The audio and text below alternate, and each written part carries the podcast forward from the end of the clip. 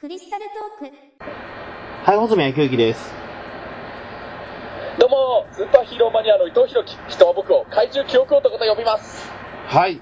えっ、と、本日ですね、はいえっ、と、今回で何回目になりましたっけ、うんあの、クリスタルトーク始まって。今回って10 14回目なんだっけ？ああ、そうですね。早いもんですね、ねそう思うと。はい。もう、ほんともう1クールね、無事になんかもうやらせてもらって大変ありがたいね。皆様のおかげですよ、ほんと。そうですよね。はい。なんか仮面ライダー、うん。うん。仮面ライダーで言えばね、あ仮面ライダーで言えばね、あの、何しろ14話まで行くともうね、旧1号ライダーが終わって2号ライダーになるとこだからね、ういわゆる。もう変身ポーズでいよいよ変身するようになるし、あの、前回のテーマにさせてもらったスーパー戦隊シリーズでも、早い作品ではもう14話目になるともう追加選手が出てきだすようなくらいまで来てるからね。うん。あ、なるほど。あ、もうそんな、あれなんですね。もう追加選手が出るぐらいの話数はもう出ちゃうわけですね、もうなんか。うん、まあ早ければね。うん。なるほど。ええ。まあ、今やってるルパンレンジャー VS パトレンジャーは比較的遅い方だったけれど、まあ早いと本当1クール目が終わるか終わらないかくらいで追加選手が出てくるくらいになるから、まあでも本当ね、それだけいろいろずっとやらせてもらってて、本当ありがたいことです。はい。はい。うんというわけでですね、本日は、はいいただいたお便りをじゃあそろそろ紹介していこうかなと思いまして、はい。あ、そうだね。あの、はい1クール突破記念でね、あの、リスナーの皆様からいただいたありがたいお便りの、ちょっとそういう紹介も今回はさせていただこうかなと思います。はい。そうですね。まあ、あの、この番組で言うお便りというのは、えー基本的にはその、えっ、と、iPod の方の、えっ、と、iTunes の方でレビューをいただいた、えー感想と、あとはその Twitter の方ですね、えーうんハッシュタグつけていただいてるやつと、あと、えっ、と、DM でいただければ、えー DM の方もこれをご紹介したいなと思っております。はい。あそうですね、もうぜひぜひ皆様のそのね、お声が僕たちのパワーの源になっておりますので、。そうですすね、はい。まあ、リクエストとかね、なんか、はいあの、ご要望とかあれば、全然、あの、いろいろな、何かしらの形で送っていただければ、はい。こちらは目を通しますので、はい。そうですね。うん、まあもう何かテーマのリクエストがあってもね、僕と穂積君でそれ語っていくから。そうですね、はい。まあちょっと、すべてはご紹介できるとはちょっと限らないんですけども、はい。えっ、と、ちょっと一つずつちょっと紹介していきたいと思いますので、はい。これじゃあ僕の方から読みますね、はい。はいえーまずですね、はいえっ、と、こちらの iPod、えっ、と、iTunes の方のレビューからいただいた、えーおはがきから、えー紹介したいと思います。はい。ありがとうございます。えっ、と、はいうんアマン魂から聞いてますさんという方ですね。はい。ここ、これがあのハンドルネームなんですよ。えーはい。えーキャラクター濃いめというタイトルで。ありがとうございます。はい。えー6月にいただいてますね。はい。えー元コンセプトバーの従業員で、はい現在はタクシーのドライバーさんと、えー、方やこのポッドキャストで、はいえー3番組で配信をしている方の、えー雑談番組、えーキャラクター濃いめのお二人だけに濃い内容の雑談がお好きな方におすすめという、あの、非常にありがたいレビューをいただいてます。ああありがとうございます。非常にありがたいですね。うん、はい。はい。はい。いやいや、そうですね。まあ本当にだから、あのまあねこの、この番組の特色そのまんまですからね、基本的にはもう情報というか、情報はもうそういうことですからね。えそううん。コンセプトバーでいいんでしたっけ、まあね一応クリスタルスカイって。まあまあ、ひまあ、広い意味でね、総称で言うならコンセプトバーだろうね。いわゆる特撮というコンセプトのお店ではあったからね。えはい。はい。うん。えなるほど。まあ間違いではないですよ。んそうですね。はいもうまあ確かにでも言われてみれば、なんなんでこのね、二人でやってるのかっていうのはよ くわかんない感じにはななってますけど、確かに改めて考えると、ええ全然職業に共通点が何もなさすぎるので、えうーん、まあ、あなんでやってるかというと、それは、穂積君がピリピリ君や中澤さんと楽しそうにやってるのを聞いてて、僕も俺もやらせてくれーってなったのが、なんでやってるかで、いや、その答えになっちゃうけれど。えああ、そうですね。でも考えてみればそうですね。まあねまあその、なんでポッドキャスト始めたのかってあんまり出してないですよね、それまで。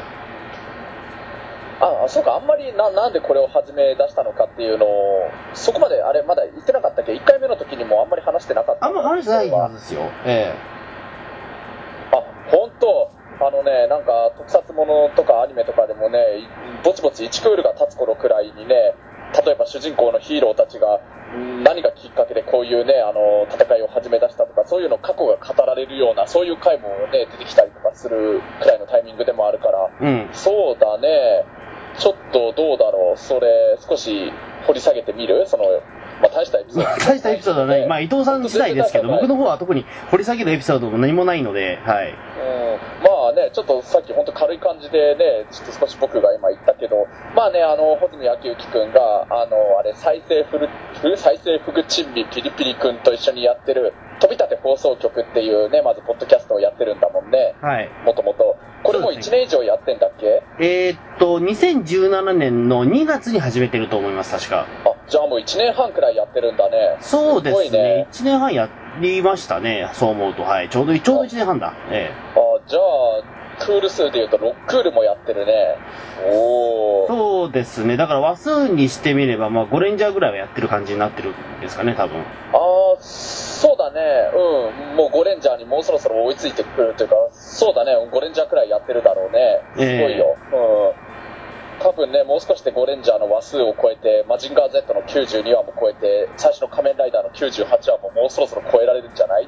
あ ?2 年くそう思う、そう思うと結構なあれですね。け ええなかなかね、別に僕らは何もしてるはね、ね別にジェットスクランダーつけるわけでもなく、ね、なんか、形が変わってるわけでもないですから、えいやいや、でもね、それだけね、やっぱりリスナーさんに応援してもらって人気があったから、ね、続いてるってことだもんね。うんえそうですね。だからまあ、それでまあ、えっ、と、ピータン通信の方が、うん。いつだっけな、これ2018年の3月とかだったと思うんですよね。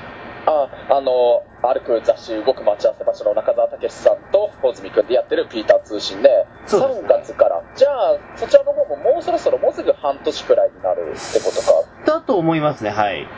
あじゃあそちらの方もね、つまり2クールやってる、もうすぐ2クールになるね。じゃあ。そうですね、はい。えーまあ、あのね、そうなんだよね。もともとそのね、あの、ピリピリ君との、あの、飛び立て放送局をね、もうすでにもうその時点で1年くらいもうやってて、それで中澤さんともね、そのポッドキャストのピーター通信を始め出したっていう話はね、僕もずっともちろん耳にしてたし、うんツイッターで目にもしてて、でね、まああの、ピリピリ君と一緒にやってるね、方も、まあちょくちょく僕も聞かせてもらってたんだけど、その上で中澤さんとのピータン通信まで、ね、そっちもすごい話題になってて、てるっていうのも結構いろいろ見ててね、うん、中澤さんのツイッターでもすごい反響があるっていうのはよく見てたから、そうしてるうちになんなんか僕もやりたくなってきちゃったなとだんだん思ってきてね。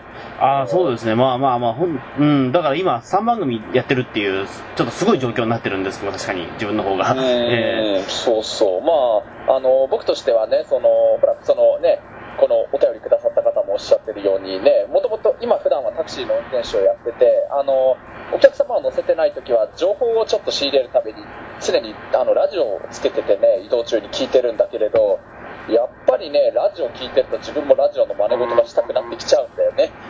ああ、そうですね。でもそれを思うと、だからあれなんですよね。えっ、と、えーだから、ピリピリさんって実はラジオ全然聞かない人なんですよ。あ、そうなんだ。もうほんとさ、こうなると、今これクリスタルトークだけれど、そもそもなんでね、あの、飛び立て放送局を、そっちの方がむしろ何をきっかけにやりだしたのかとかが聞きたくなっちゃうけど、まあね、そこは飛び立て放送局で語ってもらえばいいか。まあ、まあそうですね。うん。だ中田さんはそこそこ聞いてるけど、多分でも伊藤さんの方が多分ね、数としては聞い、今は聞いてると思います、多分。ええこんなに僕の方が多分日常的に多分、はい。聞いてるのは多分伊藤さん、僕も含めて多分伊藤さんの方が聞かれてるかもしれないですね、今だあ、分。本当？そうなの？あら、それはありがたいです。俺多分だって日常的に聞いてるのって5番組がせいぜいですね。ああ、そうなんだ。はいうん。いや、もう本当にありがとうございます。はい。まあじゃあ、つおつじゃあ続いてじゃあ、えーじゃあご紹介していきます。はい。はい。まあね、ポンポンとどんどん続けていきましょう。そうです。はい。これ、これやっていくとまたね、長くなるなと思って。はい。えあえそうだね。い一個だけにね、話長くなりすぎてもね、まずいからね。はい。じゃあ、そうですね、はい。じゃあ、えー続きまして、じゃあ、アスラーダさんからですね。はいア。スラーダさん、ありがとうございます。はいはい。えー、これクリスタルトークのほか、ピーターン通信の飛び出て放送局の、まあ、ハッシュタグも使わせていただいてるんですけども、あえてここで、こちらの方で、うん。えーと、まあ、映画の感想会やパーソナリティの皆さんの考え方が違っていて、聞き比べて面白い。えー収録の順番によって、穂積さんの知識強化されていくのがすごくいいっていう。ああ、なんか、多分これってさ、ほら、あのーレディープレイヤー1のさ、あの、ことをね、語るのやったもんね、テーマあ、そうそううそう、それですね、はい。うん、あのーレディープレイヤー1ってさ、その飛び立って放送局も、ピーターン通信も、クリスタルトークも、全部少しずつテーマにしてしたんでしょ？えーっとですね、あれはあの、ピリピリさんがやりたいって言ったんですよ。うん。で、すピリピリさんだけが一回喋ってる回が、えー、飛び出放送局であって、僕は聞き役回ってたんですけども、うんあ、の、なんで見ないんだって言われて、あらららら。うん、でも別に俺、ハリウッドの映画見ないんで、別に見るつもりもな、そんななかったんですよ。うん。うん、で、僕が見るまで待って、そして、まあ、思った以上に僕がハマってないんで、こうん。れこれじゃ収録にならない、ピリピリさんは自分で語りたいんだけど、これじゃ収録にならないということで中澤さんを呼んだというような形ですよね。ああ、そうなんだ。ええ。っ、と、その、ピータン通信でやるときにはもう、穂積君も見てたんだ一応見ました、はい。ああ、そうかそうか。うん、まあただ意外と俺語ることないなと思って、これ。えうん ででも、まあ、その後ね、僕とのクリスタルトークの時には結構いろいろ語ってくれたもんね。えまあ、さすがに一回経過しちゃって、まあ、自分の中でもある程度、まあ、ここだったら、まあ、ここのポイントは言えんのかな、みたいなところはあったんですけど、最初見た時は何を、どうすればいいのか全然わかんなかったんで。うん、じゃあ、最初のその、あの、飛び立て放送局の時は、の時点では、穂積君、まず見てもいなかった状態でそれをやって、それで、その後、中澤さんとやるときは、ほとんど何語ればいいか分かんないなっていう中で見てはいたけど、やって、それで僕との最後クリスタルトークやるときには、よし、こことここを語っていこうって少しね、いろいろ出来上がった後でね、あの、これを始めて、だから確かにね、3つとも順番に聞いた人にとっては、だんだん穂積君が、まあ、だんだんだんその考え方がせ洗練されてるのが多分、あれだったと思うんですけど、そうだね。なんか本当飛び立て放送局とピータン通信とこのクリスタルトークと、穂積君がね、そのやってる3つの番組、あえて3つともなんかね、同じテーマをそれぞれ穂積君から見て、パートナーのね、相手を変えて、やってみると、3つとも聞いてくださってる方にとっては、そういうのをね、聞き比べてみるという楽しさもあるかもしれないね。まあでも僕の番組でも本当に全全部聞くと多分、総計だから、北郎会が、北、ピータン通信週2回更新になってるんで、今のところ。そうだね。あの、多分だから、単純計算で多分、週に多分4時間ぐらいのボリュームになってるはずなんですよ。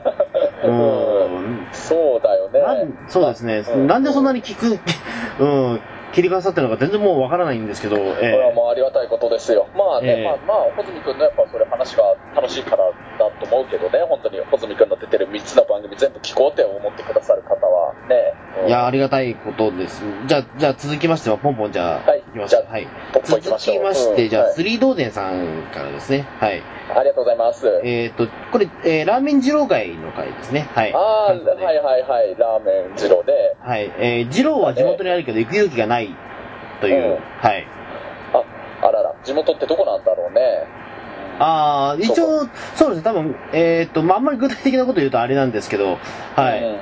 確か西の方の方だったと思うんで、はい。そっか、はい。あのまあ、確かにね、その二郎会をね、あのこれこちらでやった時も言ったと思うけど、確かに僕も初めてね、あの行った時は、まあ、今ちょっと少し人気のある歌手になってる、ちょっと役者さんの方に連れてってもらって行って、まあでもね、美味しいし、僕もね、その時語ったと思うけど、若かったからこういうがっつりしたのすごいいいなと思って、一回は行ったらね、あ次は一人で行ってみようっていう気持ちにはなったからね。えうん。だから、どうなんだろうね、そのスリートーゼンさんの方も、ね、もしお友達とか、ね、お知り合いの方に二郎に行ったことがあるっていう、ね、人がもしいたら、その、もしその人が二郎美味しかったよってことだったら、い最初だけは一緒に連れてってもらえないかというか、一緒に食べに行かないかって誘ってみて、それで、まずは誰かと行ってみて、あ、これは美味しいし、思ったより一人でもう行きやすいなって思ったら、次からね、あの、一回行けばもう一人でも行けるようにはなるとは思うけどね、普通は。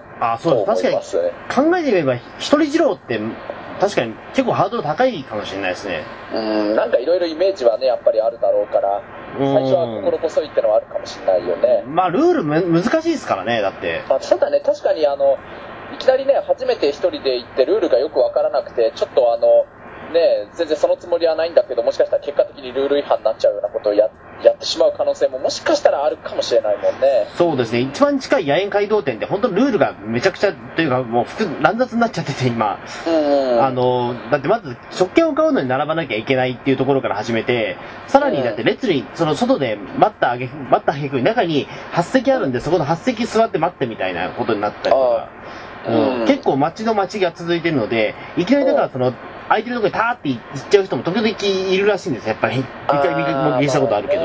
ええ確かにあれは難しいんだよなと思って。うんあの穂積君は初めて二郎行った時、あの、誰と、一人で行ったの誰かと行ったんだっけ？これ前も語ったかな？いや、いや、それは語ってないけど、うん。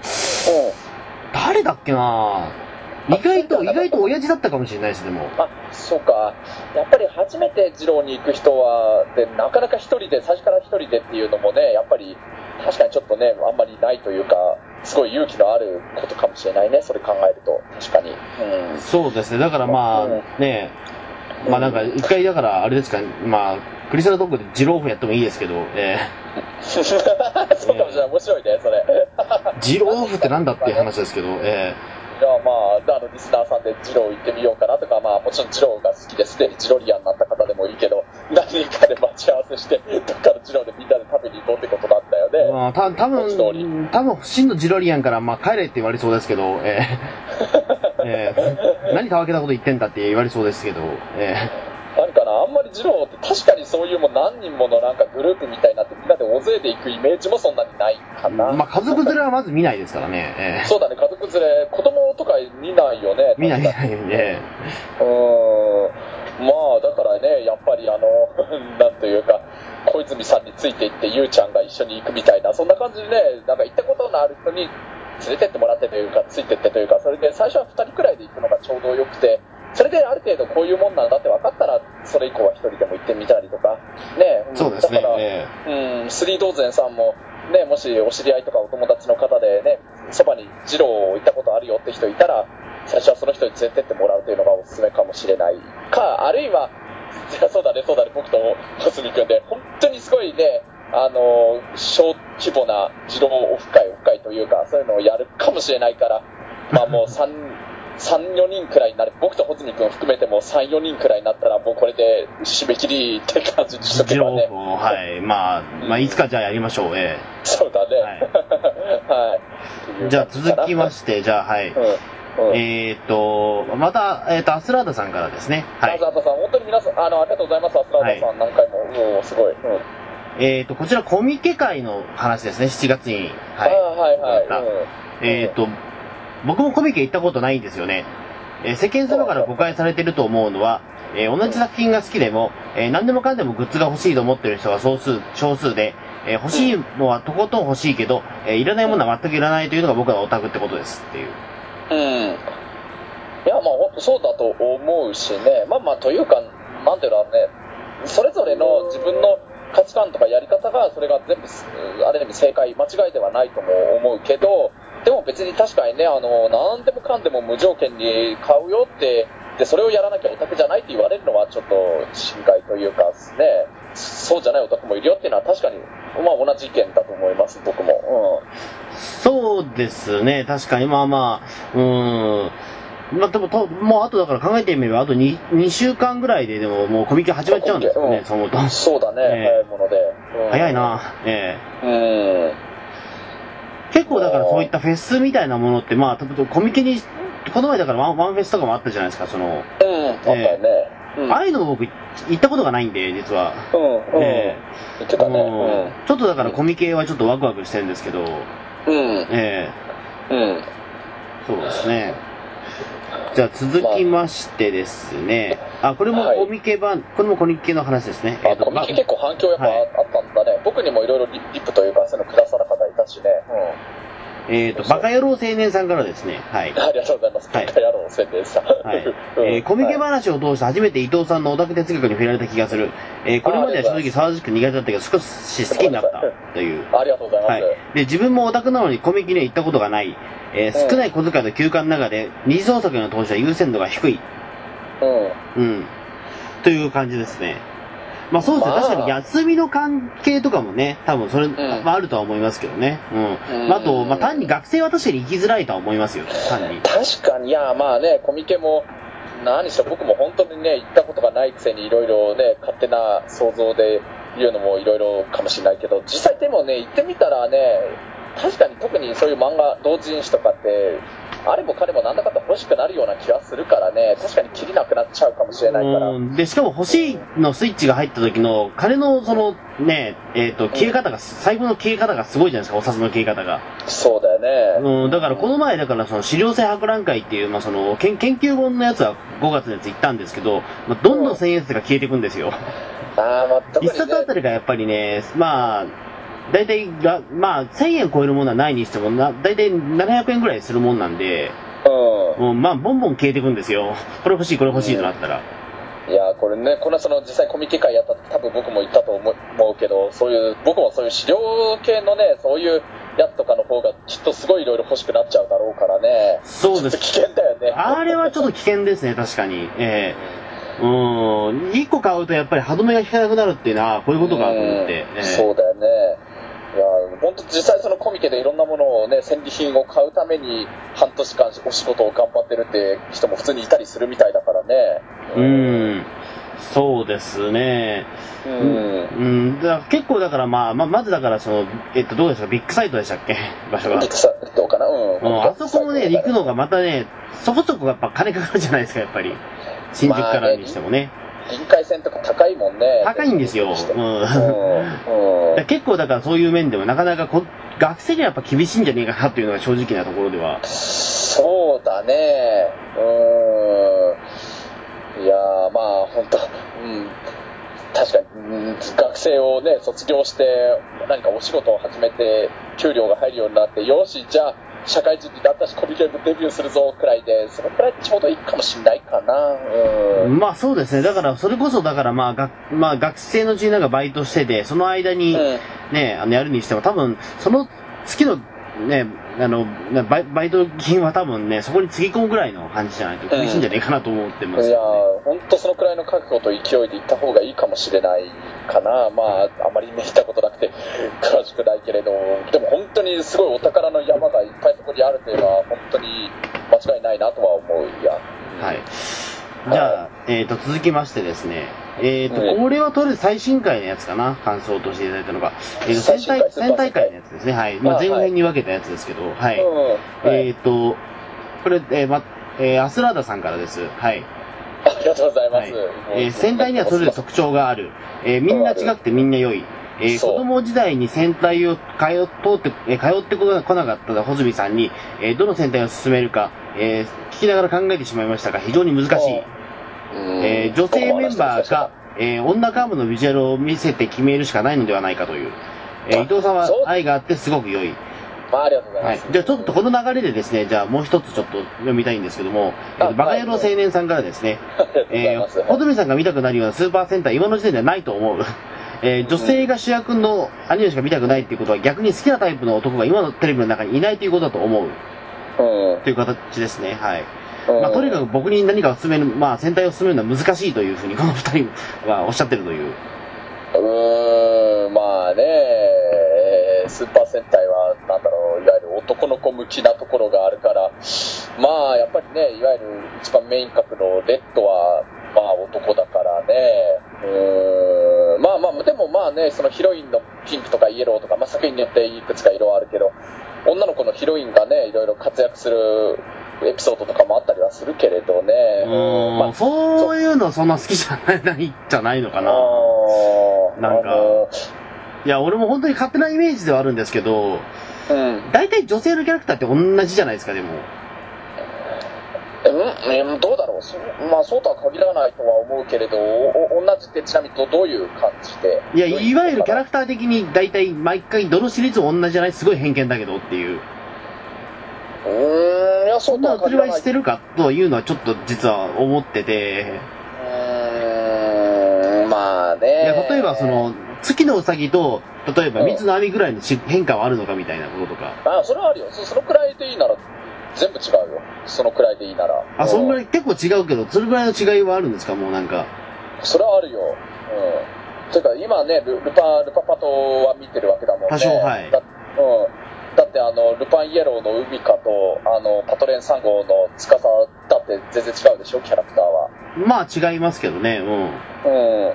まあもう今の細見君のそのね、ウサギとアミーちゃんが、くらいの違いはあるのかって言ったら、あの、海かと司見てるだけでもそのくらいの違いあるなってのは分かるでもあれ別の戦隊やからなと思って。ああ、そっか。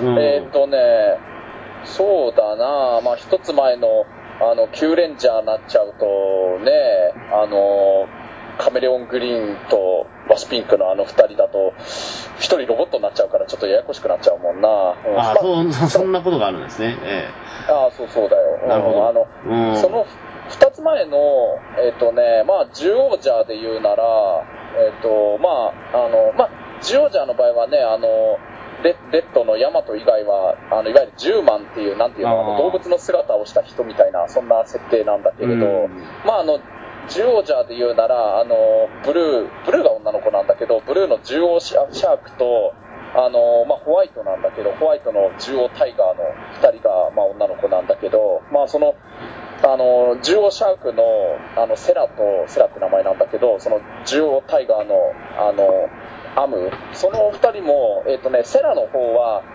結構クールな感じの、はいなんかね、女の子なんだよね。うん、まあ、なんだろうな、じゃあ、だから、イメージしやすいように、セーラームーンに例えるなら、あ、でも違うな、これも、多分、多分違うと思うんですよ。多分、多分ね、ない、ないんですよ。あのうんまあ、聞いてる人にちげえよって言われちゃうかもしれないけど、僕のイメージを穂積君に分かりやすく言うと、アミちゃんと誠のキャラをちょっと合わせたような感じかな、別あに。うんーなるほど、なるほど。はい。で、あの、セーラームーンを知らないとわからないところですね。えうん、いやいや、まあ、穂積君だからイメージ多少でもしやすくなるように言ってんの。で、あの、ジュオタイガーのアムの方は、どうかな？いや、まあ、結構一見おっとりしてるような感じなんだけど、でも実は裏でちょっと腹黒い、いい意味で腹黒いところがあったりとかもあるからな。なんだろう、だから、ミナコみたいな感じじゃないの？えああ、うん、そう、そうなのか。うん。うん。うん、だから、うん。それでもなんとなく、あ、違うんだなっての分かるでしょ？まあ、わかりますけど、はい。うーん。でもなんか、でもなんかあんまりあれなんですよね。うん。現実の女性だとでもそこって必要かなと思っちゃうところもあって、難しいところだなというか。現実の女性？うん、いや、やっぱ短次元だとちょっと違うのかなというのも。うん、まあ2.5次元だからね、特撮だって。そうなんですよ。そこの2.5次元感がね、やっぱ未だにちょっと俺慣れてないんだろうなっていうのは、ルパパトは見てるけども、やっぱそこ2.5次元感が未だにちょっとなんかずっと違和感があるというか、あ、そうなの。うーん、ななんかずっと能能とか歌舞伎を見てるかのような感感覚なんですよ、なんか自分的に。まあまあ、あの、それ言うと、だスーパー戦隊自体がね、もともとのルーツの一つとして、ああいう、例えば名乗りのポーズとかも結構歌舞伎のああいうね、衣装を取り入れてるっていうのはね、よく聞くからね。まあなんかそういうそう。うんなんかそういうことではないんだよ。なんか、あの、なんかもう、こういう演技の仕方っていうのがもう確実であるような感じの演技をされるじゃないですか、多分。うん、まあまあね、うん、それは否定できないかもしれないけど。そう、これはもう、だからここで目を張ったら、よよよみたいな感じで、なんか、うん。あの、うん。み目を張ってなんか、えちょちょちょんみたいな感じでなったりとかっていう、えーうん。なんかそれがなんか未だにね、ちょっと俺的にまだちょちょっと完全消化しきれてないところがあるんで、え ーなんかわかんないけど、たあのー、穂積君の場合、欧米人のアメリカ人の人とかが、なんかよくす最初にパワーレンジャーとかね、あっちも作ってるけれど、もともとのね、オリジオリジナルの日本のスーパー戦隊を見て、なんか、それこそね、いろいろちょっと納得できないところがあったみたいです。もしかしたらそういうのに似てるのかもしれないね。やっぱ、あの、欧米の人から見ても、そういう戦う前にああいう名乗りのポーズをしたりだとか、そういうのってなんでなんだっていういろいろ疑問を感じたって話は聞くからね。うん、まあそういうもんだと思ってしまえば強いんでしょうけども、うん。まあね、そういうもんだから、でそういうのがないとちょっと寂しいなっていう気持ちにはもうなってきちゃう。でも、でも今でもそういうことを逆に真正面からやるアニメとかもそんななくないですか、でも多分う今。ーん、まあ、仙台ぐらいじゃないですか、多分。うんまあね、もうでも本当に40年以上ね、その、いろいろお約束をずっとね、もう40年以上経ってもずっと続けてきてるっていうのはあるからね。まああの、スーパー戦隊でも細かいこと言うと、ゴーカイジャーの次にやってたゴーバスターズはね、あの、あえてそういう、いわゆるお約束の名乗りとかを作らなかったりしたのもあったんだけどね。ああ、なるほど。うんなそうです。ななんかデ、デザイン的にあんまりちょっと地地味系なやつですよね。なんかこう、ゴーバスターズって多少。うーん、まあ地味、うん、地味なのかな。まあでも、最初見た時ちょっとびっくりしたんですけどね。デザイン、まあねまあねデザイン見た時ちょっと。うん。びっくりする要素はあったと思うよね。まあ今のね、あの、キューレンジャーのと、前作のキューレンジャーも今のルパパトも、ね、また、あえてね、昔からあった戦隊のお約束からちょっと外れたことをね、やってみようかっていうまたチャレンジみたいなのが今してきてるけどね。うん。うん。まあ、まあ、しまあ、ちょっとしばらく、み、み、み、み、見はしますけど、はい。えうん。ええなんかね、あの、また、戦隊界のこのまま第3回が始まってきちゃいそうな今、感じになっちゃってるかな。うん。えそうですね。じゃあ、まあ、と、じゃあ、とりあえず、まあ、えっ、と、いただいたお便りはこんな感じですかね。はい。あ、あ、これでもう以上なの？あそうですね。はい。そうえあ、そうなんだ。結構駆け足でやった割にはもう全部終わっちゃったな。え まあまあ、でも、うん。まあでも、こんな感じで、ちょっといろいろと、はい、感想等いただけたので、はい。ありがたいなというところで。まあ、なんか、うんリクエストとかもね、全然いただいても全然いいんで、はい。そうだね、もう本当ね、無茶ぶりでもいいよね。なんか僕も穂積君もわからなそうなやつとかもあえて、ね、ちょっと無茶ぶりでやってみてもやっちゃうよね。頑張っちゃうよね。んまあ、なんとかするでしょうね、多分。えまあ、あの、放送禁止的なものじゃなければ頑張っちゃうかも。もうなん、うん。え なんか、ええううん。ーん。そうですね。なんか、そうですね。伊藤さん的にはなんかさ、最近これハマってるみたいなこととかなんかあります？なんか、これやりたいみたいな。これ、あえ、えテーマテテーマとか、俺が別に知らなくても何でもいいですけど。あー、なんかね、普通に日常生活とか送ってると、あ、これちょっとクリスタルトークでやってみたいかなって、一瞬クリスタルトークのことを意識しするような場合はたまにあるんだけど、まあね、その時のノリというか、あの一瞬思ったことで、何日もずっとそのことをお覚えてたりってことではないけれど、うんうん。いや、なんか、飛び出て放送局の場合だと、俺はだから PB さんが知ってかろうが知らなかろうが、自分の言いたいことを言おうとしてるので、うん。あの、この前とかだって、あの、PB さんだからそのラジオとか全然聞かないので、俺、伊集院光さんと、あの、うん神田松之丞さんのバトルがすごかったって話を30分したんですよ。あの、伊集院光とラジオ撮あそうですそうです。はい。あえあ、僕も聞いてたよ。ああ、聞きましたか？あれ、うんあれを、あれは僕はもう本当にあの、久々に、あの、ラジオを聞きながら泣いた経験が、泣いたんかいな。あの、とんでもない対決だと思って、これはもう、うんええ。あの、俺が生きてる間にこんな名勝負が出てくるとは思わなかったというぐらい、えーちょっと。そうなんだ、すごいね。あの、もう目が霞んでたんで、軽くもずっと、ええそうなんだ。すごいね。それぐらいちょっと感激したって話をしてるんですよ。ええまあそれ多分このお便り会とほほぼほぼ同時期に公開してるので、えそうなんだね。えええただ単にその話を30分間、あの、何の興味もない PB さんにしたっていうのが、ええこうん、こ、すごいね。ええおと、おとついぐらいの話なんですけど、えうん。まあね、やえだから別にまあ別にだから、伊藤さんもだからもう、愛が止まらなければ、もう全然、ねうん。まああのやっていいんですね、僕何しろ、タクシーの仕事のちょっと移動中の時とかいろいろね、あの、ラジオ聞いてるって言ったけど、まあ昼間はね、その、伊集院光とラジオとだとか、その後のジェスジェンスーさんの生活は踊るとか、そういうのを聞いてたりしてんだけど、あのね、例えば深夜の時間帯とかは、あの、文化放送の超 A&G っていう、声優さんとかね、そういう人たちが、いわゆるそういうアニメとか声優のトークをする番組、ずっと聞いてたりしてんだけど、まあ、それこそ穂積君が分かろうが分からなかろうがっていうのでいいならやりたいなら、それは A&G のそういう声優さんのラジオとかね、やりたいよね、そら。うん、いや、やっていいと思いますよ、全然。ええうんもうそのための、だから、ラジオ番組っちゃラジオ番組ですから、うん言ってしまえば。うんうん基本的に、だから、話が一方通行でも僕はいいと思ってるので、うんうんなんかお互いが見なきゃいけない、なんかお互いがなんか共有のもので進んでなくても別にそれは何でもいいと思ってるし、えうん、えうん。うん。まあ、ラジオはともかくとしても、まあ、あの、ね、なんか、なんか声優のこととかやってみたいかもね。まあ、あの、アニソンのは一回やったけど、次やるとしたらそういう系で言うのは声優かなって思ったりとか。あ、そうです。それも周りで全然いいと思いますよ、声優とか。ええう。うんん。はい穂積君って好きな声優さんとか誰かいたりとかするの？いやー、どうでしょうね。うん、まあ、好きな声優って難しくないですか？今、今、いろいろ意味が重なってきちゃってるじゃないですか、多分。あの今ちょっとアイドル声優さんみたいなものも増えてるから、女性の、ん例えば声優を出した場合で顔込みで好きだったりとかってあるじゃないですか、なんかそういう雰囲気が。うん、まあね。なんかみ、うんみ、なんか、三森なんとかさんとか、森含めると とかになっちゃうと、顔まで含めて好きと思われがちじゃないですか、多分。今は。うん、うん。うん。でも、そうじゃない、いや、そうじゃないこともないんだろうけども、あのーな、なんて言うんですかね。例えば俺が野沢雅子さんが好きだって言ったら別に、じゃあ、野沢雅子さんの顔も好きなんだっていうふうにはならないじゃないですか、多分。まあね、うんまあでもすごいリスペクトはあるからね、それは僕だって野沢雅子さんすっごい尊敬してる声優さんだもん。うん、そうそうそう。そねうん、でも、でも絶対ビモリ鈴子とは違う感じじゃないですか、多分、その好き、好きの意味合いが多分。そうだね。ええそりゃそうだね。そうそうそう。ということになっちゃうと、今、声優の好きって、何パターンもあるなっていう気がして、うかつに好きって言えるものないなと思っちゃって、今。あでも実際面白いよ。なんか、このこと自体をもテーマにしてやりたいくなってくるね、これって。まあ、うん、声優でもいいし、まあもうこれある意味アイドルとか、普通の役者さんとか、タレントさんでもいいんだけど、そういう意味でもそれあるね。好きのそういう種類というか。うん、そうですよ。特に声優って今一番意味が乗っかっちゃってる気がしてて、そのうん歌も歌う人もいるから、歌も含みで追わなきゃいけないとか、もうあるじゃないですか。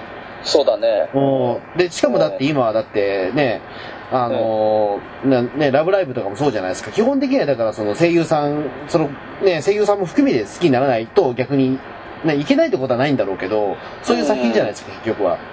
まあね、それありきだよね。まあ実際のそのね、劇中のキャラクターの役をやってる声優さんたちで、そういう、劇中のそのね、あの、キャラクターたちで結成したグループの名前で、そのままの名義で現実的にそういうライブやったりするからね。